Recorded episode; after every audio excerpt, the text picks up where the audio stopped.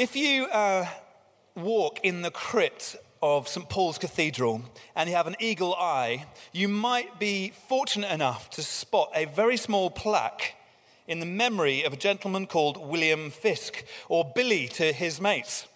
Billy was uh, an amazing young man. In fact, so extraordinary that actually he became the youngest ever Winter Olympics champion at the age of 17 for the bobsleigh, which is pretty impressive.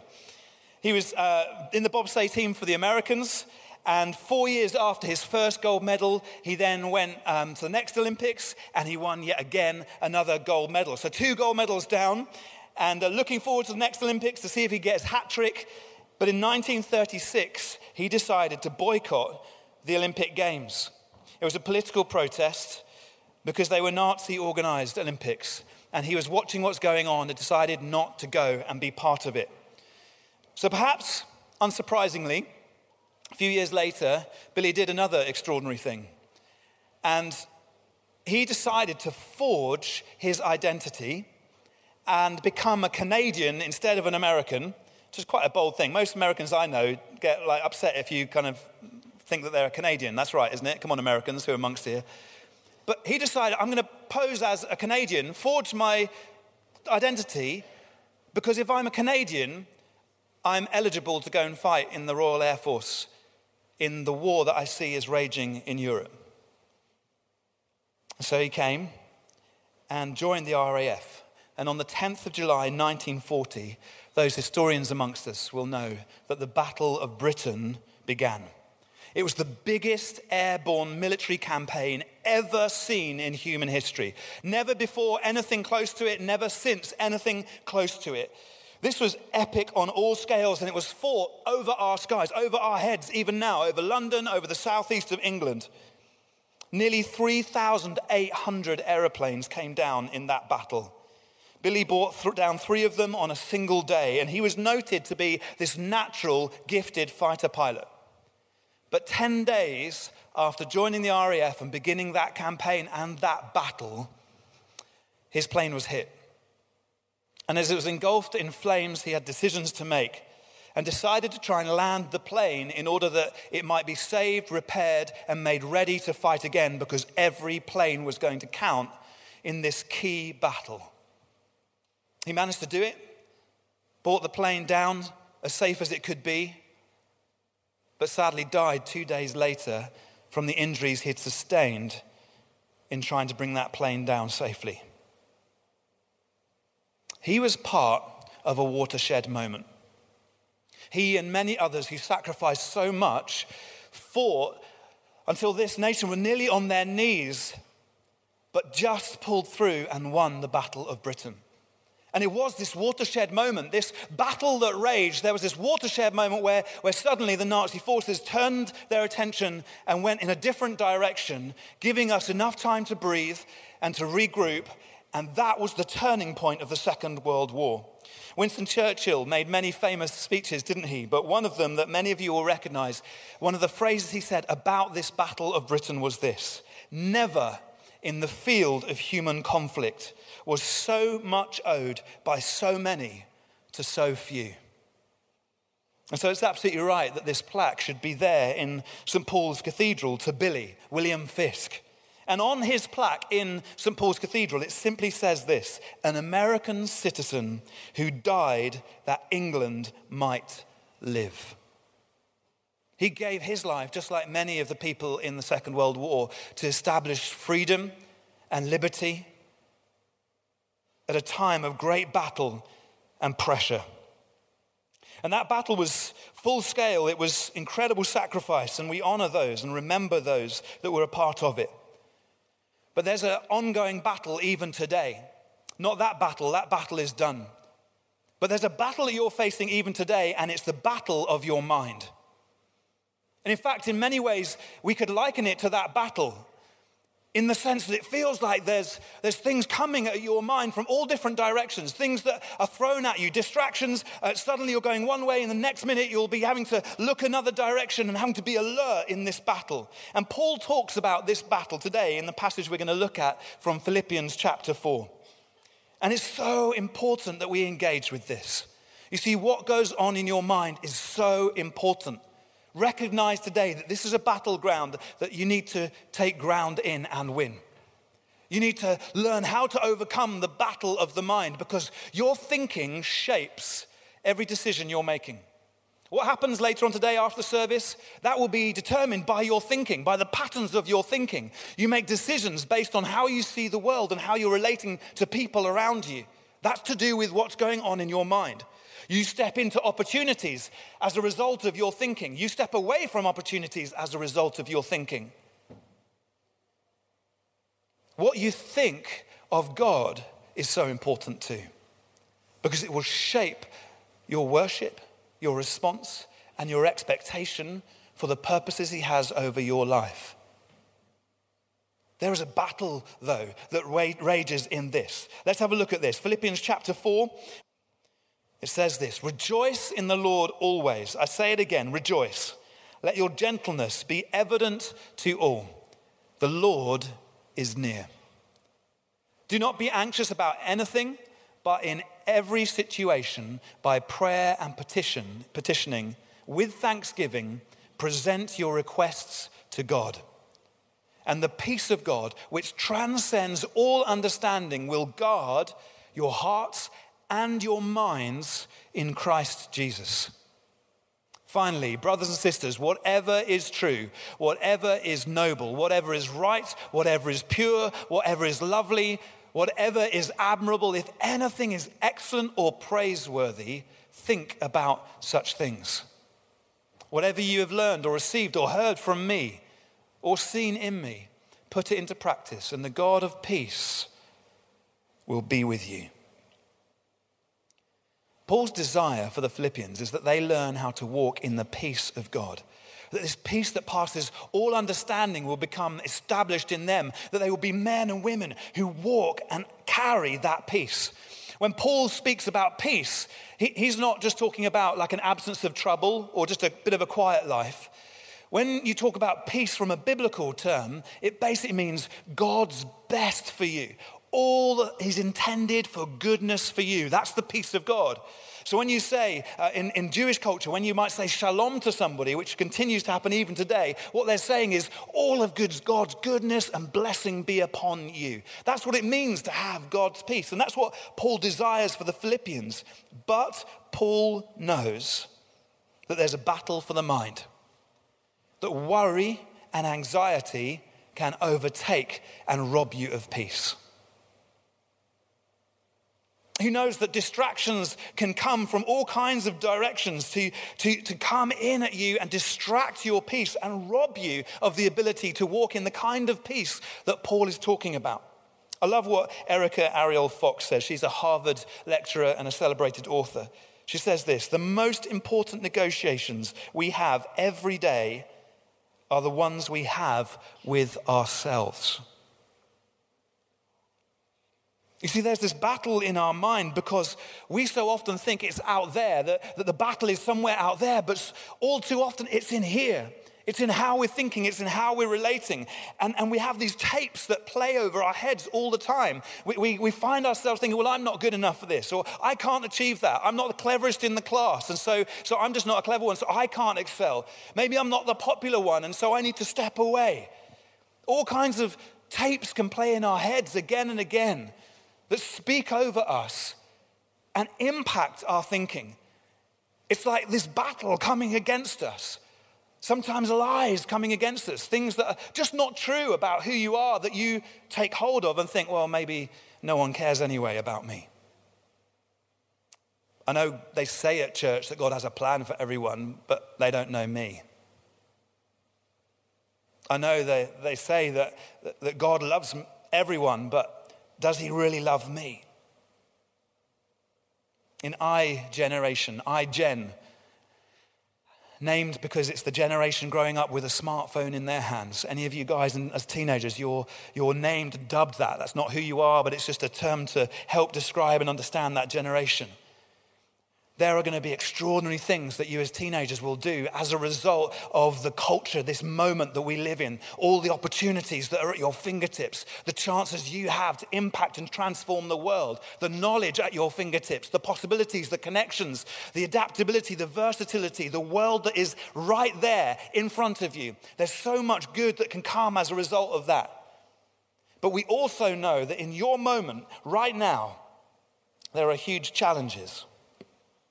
There's a significant increase in the emerging generation of anxiety.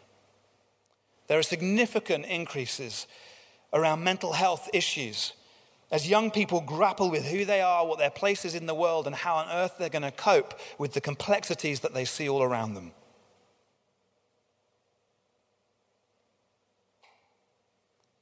And what about you? How are you doing with that? I know that sometimes in my mind things just start spiraling down.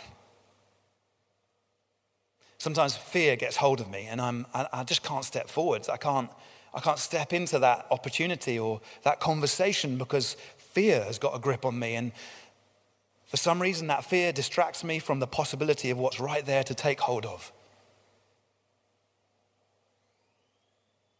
Other times when maybe you can feel ignored or isolated, alone, even in a busy city like this. And you wonder if anyone's noticing anyway. And if you, we even make a difference, if you were at that meeting in that room, would anyone even care because you don't feel like you're noticed? There are moments when I feel utterly weak, unable to make a choice, unable to influence anything. The one that really gets me is failure. When I fail, when I step out to go for something and it goes horribly wrong, it just sends me absolutely spiraling down. Psychologists lovingly call it low functioning. and I struggle to make decisions and I can't recover. You know, some people, failure, it doesn't matter. It's like water off a duck's back. It's like, oh, well, never mind, let's get on and go with the next thing. That might be you. Sadly, it's not me. I can't shake it off. I get colored by that situation, and then things become heavy and difficult for me. There are days when I feel like twice my age, unable to make a decision, don't really want to even leave my room.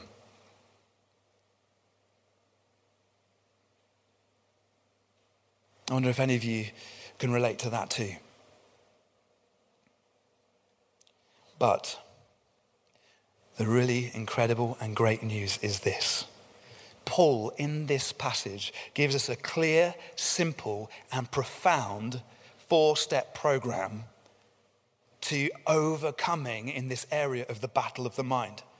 It's, it's, it's really simple in, a, in, in one sense. So we might think, oh, it's too simple, that can't work. But let's explore this because there are steps that he talks about as he engages with the Philippians in the battle of their minds in order they might stand firm, walk in his peace, and establish God's kingdom in Philippi. And that's what his longing would be for us right here in this city tonight. So here's the first step. Step number one that Paul says is simply this do not worry. Simple. Do not worry. In fact, Paul is just echoing what Jesus said in Matthew. Jesus gathered this crowd around him and said, Hey, hey, don't worry about anything. You don't need to worry. Do not worry. Now, you might be sitting there thinking now, oh, come on. That does seem too, too simple. But this is just step one, and it's important to take step one of making a choice not to worry, making a choice in that. I don't know if you feel surrounded by worry or worry creeps up on you, but you can have a choice to not worry. This is like a command that actually Jesus gives do not worry. Paul is here saying, do not worry. Remember his context. Because you might think, oh, well, it's all right for Paul. He's the apostle, right? He's written a load of the Bible, like he's sorted. Right now, as Paul is writing this letter, don't forget, he's chained to a soldier. He's under arrest. He's been shipwrecked, he's been made homeless, he's been poor, he's been all sorts has gone on in his life. And now he's arrested, and the outcome of that arrest may very well be that he heads to his own execution. And yet, here he is in that pressurized context, speaking to the Philippian church, going, Do not worry. Make that choice. I've got a friend who um, he became the youngest CEO of a FTSE 250 company. Quite impressive. And, and actually, on the side of that, as if that's not enough to cope with as he sort of flies the globe and runs the world, he was launching several little businesses on the side. He had a young family. Like he seemed to be juggling a million things. And I remember a day when I sat him down and said, Steve, like, how do you do what you do? Like, I mean, I just, I can't, I can't work it out. And I remember what he said to me. His number one thing, he just said to me, he looked at me and said, Pete, I choose not to worry. I said, like, okay, go on. And he said, as soon as you start worrying, stress increases. And stress will not add any time. In fact, it will steal your time. So he chooses not to worry. Now, what's the basis upon which Steve chose not to worry? What's the basis upon which Paul says, do not worry? What is the basis upon which Jesus says, do not worry? Well, the answer is right in this passage. In verse 5, Paul says, the Lord is near. It's not that we don't worry because we, oh, we don't care now or it doesn't matter anyway and all of that stuff. That's not, that's not the reason. It's because the Lord is near. You see, Paul lived in this time only a few decades after Jesus had ascended into heaven in front of his disciples, had appeared to over 500 people after he had died on the cross and then risen from the dead. He had established himself as the King of Kings. And then, as he rose into heaven, he said to everyone, I'm coming back. I will return. There will be a moment where you see me returning. And so, Paul, only a few decades after this, is thinking, that could be tomorrow. Like, I met Jesus on the road to Damascus. I've encountered him. I know he means business and he could be coming back tomorrow. But, but more than that, he's alive now and he's here by the power of his spirit. I've seen him at work. We've seen him at work even this evening. God is here and he's at work. The Lord is near. And that's the basis upon which we need not worry. He's for you, He loves you, He's with you. And you can absolutely trust Him with your life, even in the complex, difficult, pressurized situations, which He has a habit of turning for good which he has a habit of turning, um, turning up within and bringing something beautiful out of something which the enemy meant for harm. That's your God, and he is near, he is close. It may have been said of Billy Fiske that he was an American citizen who died that England might live, and that resonates with us, doesn't it? Because Jesus was the great heavenly citizen who died that you may live, who died that you might know freedom even from your anxiety and your worry. Do you know that's absolutely possible in Him tonight? You might know that freedom. What's the next thing? Here's the first thing do not worry. Second step build thanksgiving. Build thanksgiving in your life. Paul gives plenty of advice in this passage, and one of the things he says is that in everything, with thanksgiving, with thanksgiving. Learn patterns of thanksgiving in your life. You know, when we feel pressure, struggle, stress, strain, one of the first things that goes is thanksgiving. We end up getting so distracted by the issues that that's all we talk about. That's all that we talk about. But Paul is saying, no, no, no. Try and get different angles and, and grow this pattern of thanksgiving in your heart and your life. Because Thanksgiving is like the oil that makes the engine go. And if you don't have the oil, that's bad news for the engine. Everything will start ceasing. But Thanksgiving, with Thanksgiving, it begins to oil things again. And stuff begins to move when you don't think it was going to move anymore. Discover ways to explore Thanksgiving. We do that when we come to church, don't we? We see friends, we see people, and, and that, that kind of builds something, but then we sing. And when we were worshiping and singing those songs, one of the things we're doing is giving thanks to God. We are collectively coming together in an act of saying, Do you know what? Even in the mix of all the complexities of our city, our nation, this world, we can gather and we can give thanks that Jesus is the one who clears the darkness, that Jesus is the one who loves us, that Jesus is with us, that's for us. All the things that we were singing about tonight, they build thanksgiving in our hearts. I want to encourage you find ways of exploring and speaking out thanksgiving. Speak it out audibly. You know, when you talk something out, it embeds in your memory in a greater way. So speak thanksgiving. But if that's not reason enough, when you start speaking thanksgiving, you begin to build a culture around you of thanksgiving. Have you ever been around someone who's full of thanks, who chooses thankfulness all the time? Maybe somebody who came through the door and you said, How are you? And then, Oh, so good. I just loved walking through the rain. I'm so thankful for the rain. Maybe that's not the natural response, but they've got this culture of thanksgiving in them. And of course, we have to be honest and real about situations in our lives. But you can find and dig up thanksgiving. And as you begin to speak with thanksgiving, people around you begin to go, Oh, oh, you're thankful for that. Maybe I can grow in thankfulness too. Wouldn't it be great for us as a congregation to become the most thankful congregation on the planet Earth?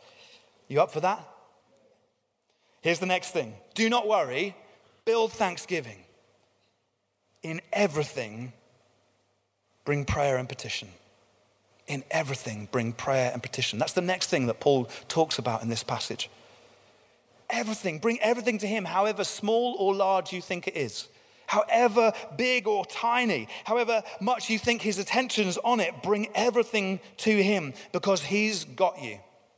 When I was um, uh, a few years back now, I, I used to be a teacher.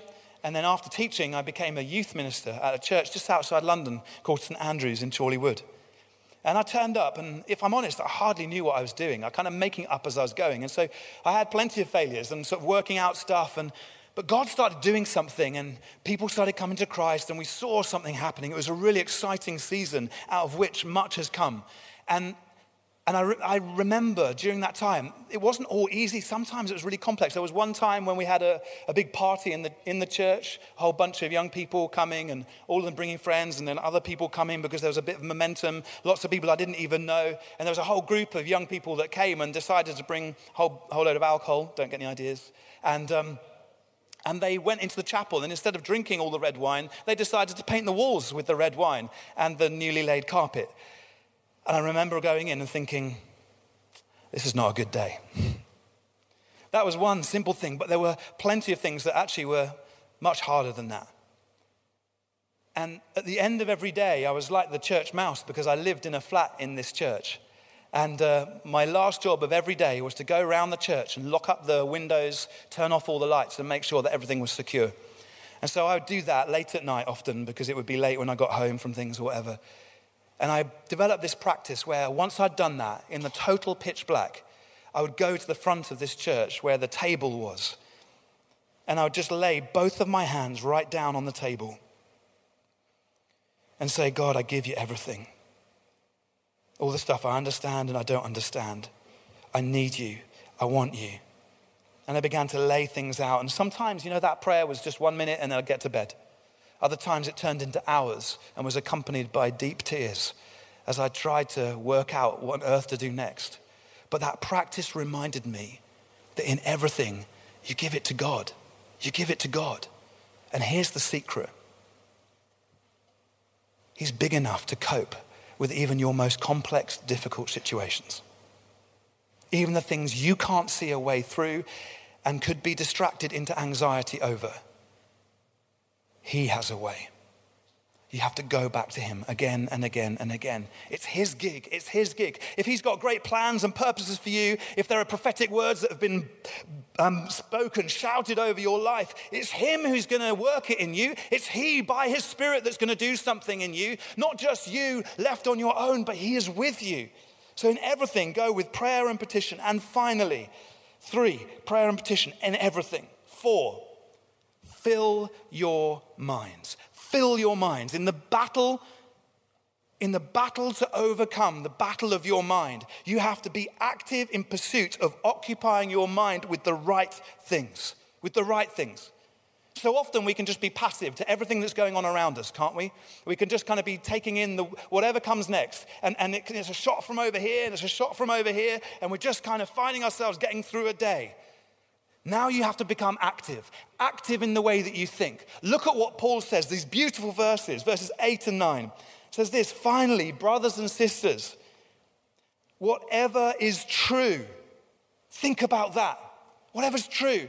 It's time to do away with the lies, the lies over that, that, play tapes in your head and tell you you're not good enough, you're not beautiful enough, you, you don't matter enough, you're not clever enough. Those are lies.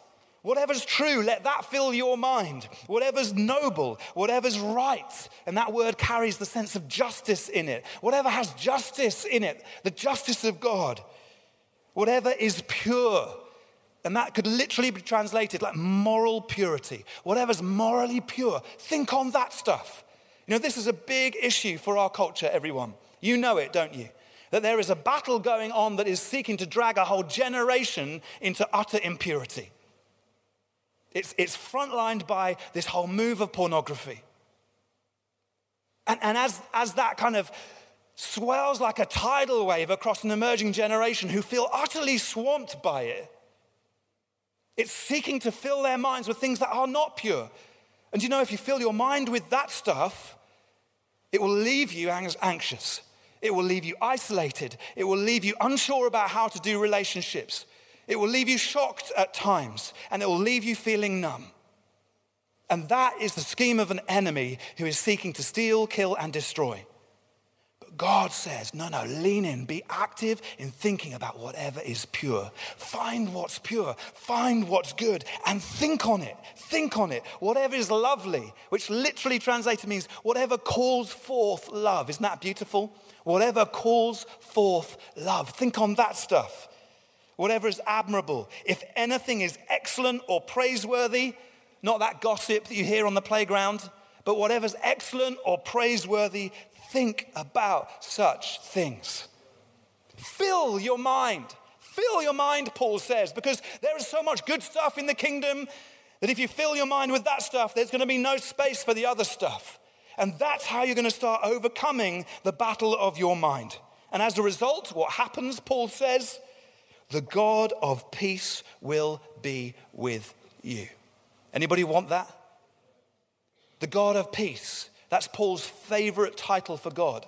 He calls God that more times than any other title, the God of peace, because he wants the shalom, that peace, all that God intends for good, to be on you, to be in you, to be carried by you. He expounds it and tells us even more. You see, the peace of God, which passes all human thought and understanding, will then stand guard over your heart and mind.